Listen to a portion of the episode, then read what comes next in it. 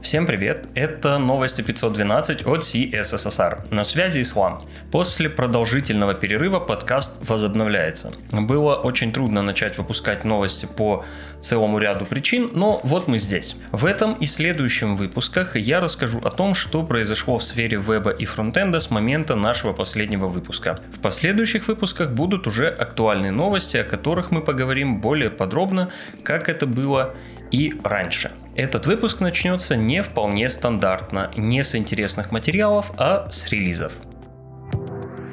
Новости релизов. Из последних крупных новостей вышел Angular 14. Наверное, самая крутая фича нового релиза – типизированные формы. Это топовое issue на GitHub, которое касается форм в Angular. Как вы можете догадаться, поля и управляющие элементы можно будет типизировать, что по идее должно сделать вводимые данные безопасными для вашего приложения и ничего не сломать. Также теперь доступна страничка с обновленным гайдом по оптимизации регистрации изменений или Detection Strategy – в этой версии продолжена работа над расширенной диагностикой шаблонов для разработчиков. Добавлены экспериментальные автономные модули, которые должны помочь меньше использовать директиву ng module. Были и другие изменения. Ссылку на пост в блоге Angular я приложу к описанию выпуска. В конце марта вышел React 18. Вы могли видеть ранние выступления команды разработки фреймворка о серверных компонентах, потоковом серверном рендеринге и других фичах. Релиз случился. В блоге фреймворка доступен гайд по миграции на новую версию и отдельно описание релиза. В этой версии мы получили конкурентный рендеринг, обновленные API серверного и клиентского рендеринга, новые возможности для Suspense и другие изменения. Ах да, прекращена поддержка Internet Explorer. Если она вам нужна, оставайтесь на React 17. Серверные компоненты все еще находятся в разработке. Будем следить за обновлениями.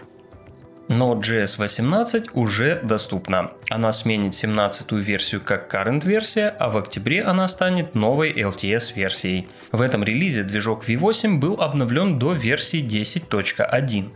Были добавлены новые экспериментальные API, например, новый Fetch, WebStreams API и экспериментальный Test Runner. Минимальные требования к окружению также были повышены. Например, новая версия требует macOS 10.15 и старше, Ubuntu 20.04 или Debian 10. Также отмечу security релизы Node.js от 5 июля. Обновление затронет 14, 16 и 18 версии рантайма. В обновлении закрыты три уязвимости со средним уровнем опасности и две с высоким завершит рубрику утверждения стандарта ЕС 2022. Коротенько, стандарт утвержден, а с компактного обзора фич, которые в него вошли, начнется наша следующая рубрика. Интересные публикации. В этом эпизоде публикации будут скорее небольшим дополнением к релизам, чем самостоятельной рубрикой. Но не переживайте, это только на 1-2 выпуска. Шон Амарасинг на Medium написал небольшой обзор фич ES 2022. В прошлом году мы уже успели поговорить о многих новых фичах, поэтому в целом сюрпризов не было. Await верхнего уровня, приватные поля и методы классов, статические поля и приватные статические методы, метод Object Has Own, метод add для индексов и другие. Отдельно отмечу то, о чем раньше не слышал – временные функции или temporal. Это объект, который призван заменить date и библиотеки вроде Moment.js. Пока фича находится на Stage 3 и не была выпущена с обновлением до ES 2022. В статье примеры по каждой фиче и краткие объяснения, для чего нововведение может быть особенно полезно. Помимо описания релиза Angular 14 от команды Angular, я хочу обратить ваше внимание на другую статью, в которой Невзат Тапку показал более подробные примеры применения новых фич Angular 14. Она подлиннее официального поста, но примеры достаточно объемные, чтобы дать полное понимание того, как пользоваться фичей. Что касается React, тут материалов целых три. Материалы еще с React Conf 2021, где и представляли новую версию, но на эти видео ссылается команда React в своем блоге. Это общий обзор React 18, демонстрация использования новых фич и отдельно демонстрация потокового серверного рендеринга с Suspense – Ссылки будут в описании выпуска и текстовой версии. Другим новостям.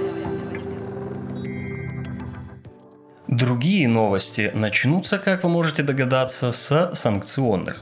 В следующих выпусках я, скорее всего, продолжу за этим следить, потому что так или иначе многим из нас приходится сталкиваться с последствиями санкций и учитывать это в своей работе. Что мы имеем на сегодняшний день? Slack не работает в РФ и многие компании должны были перейти на готовые или самописные решения. Microsoft, Adobe, Cisco и еще огромное количество других компаний ограничивают доступ к своему софту и аппаратному обеспечению. В частности, GitHub прекратил продажу enterprise решений и также ввел ограничения на использование своего сервиса в некоторых регионах. Подобных новостей много, и они продолжают появляться. Посмотрим, что будет дальше. Давайте к более легким новостям. Браузеры Chrome и Firefox преодолели отметку 100 в номерах своих версий. К релизам самых новых версий браузеров я вернусь в следующих выпусках. А пока самое важное. Версии из трех цифр не сломали интернет. Если помните, было очень много опасений на этот счет. Хорошо, что не сломалось и, будем надеяться, не сломается. Недавно появлялись новости и от Dino. Буквально пару недель назад было объявлено о том, что Dino поднял новый раунд инвестиций в размере 21 миллиона долларов.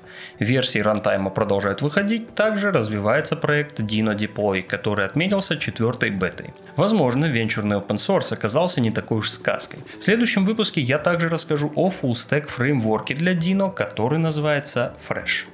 Все ссылки на инфоповоды и сопутствующие публикации вы найдете в описании выпуска. Как я уже говорил в начале, мы продолжим закрывать пробелы в следующем выпуске, потому что были релизы TypeScript, языков программирования, операционных систем и не только.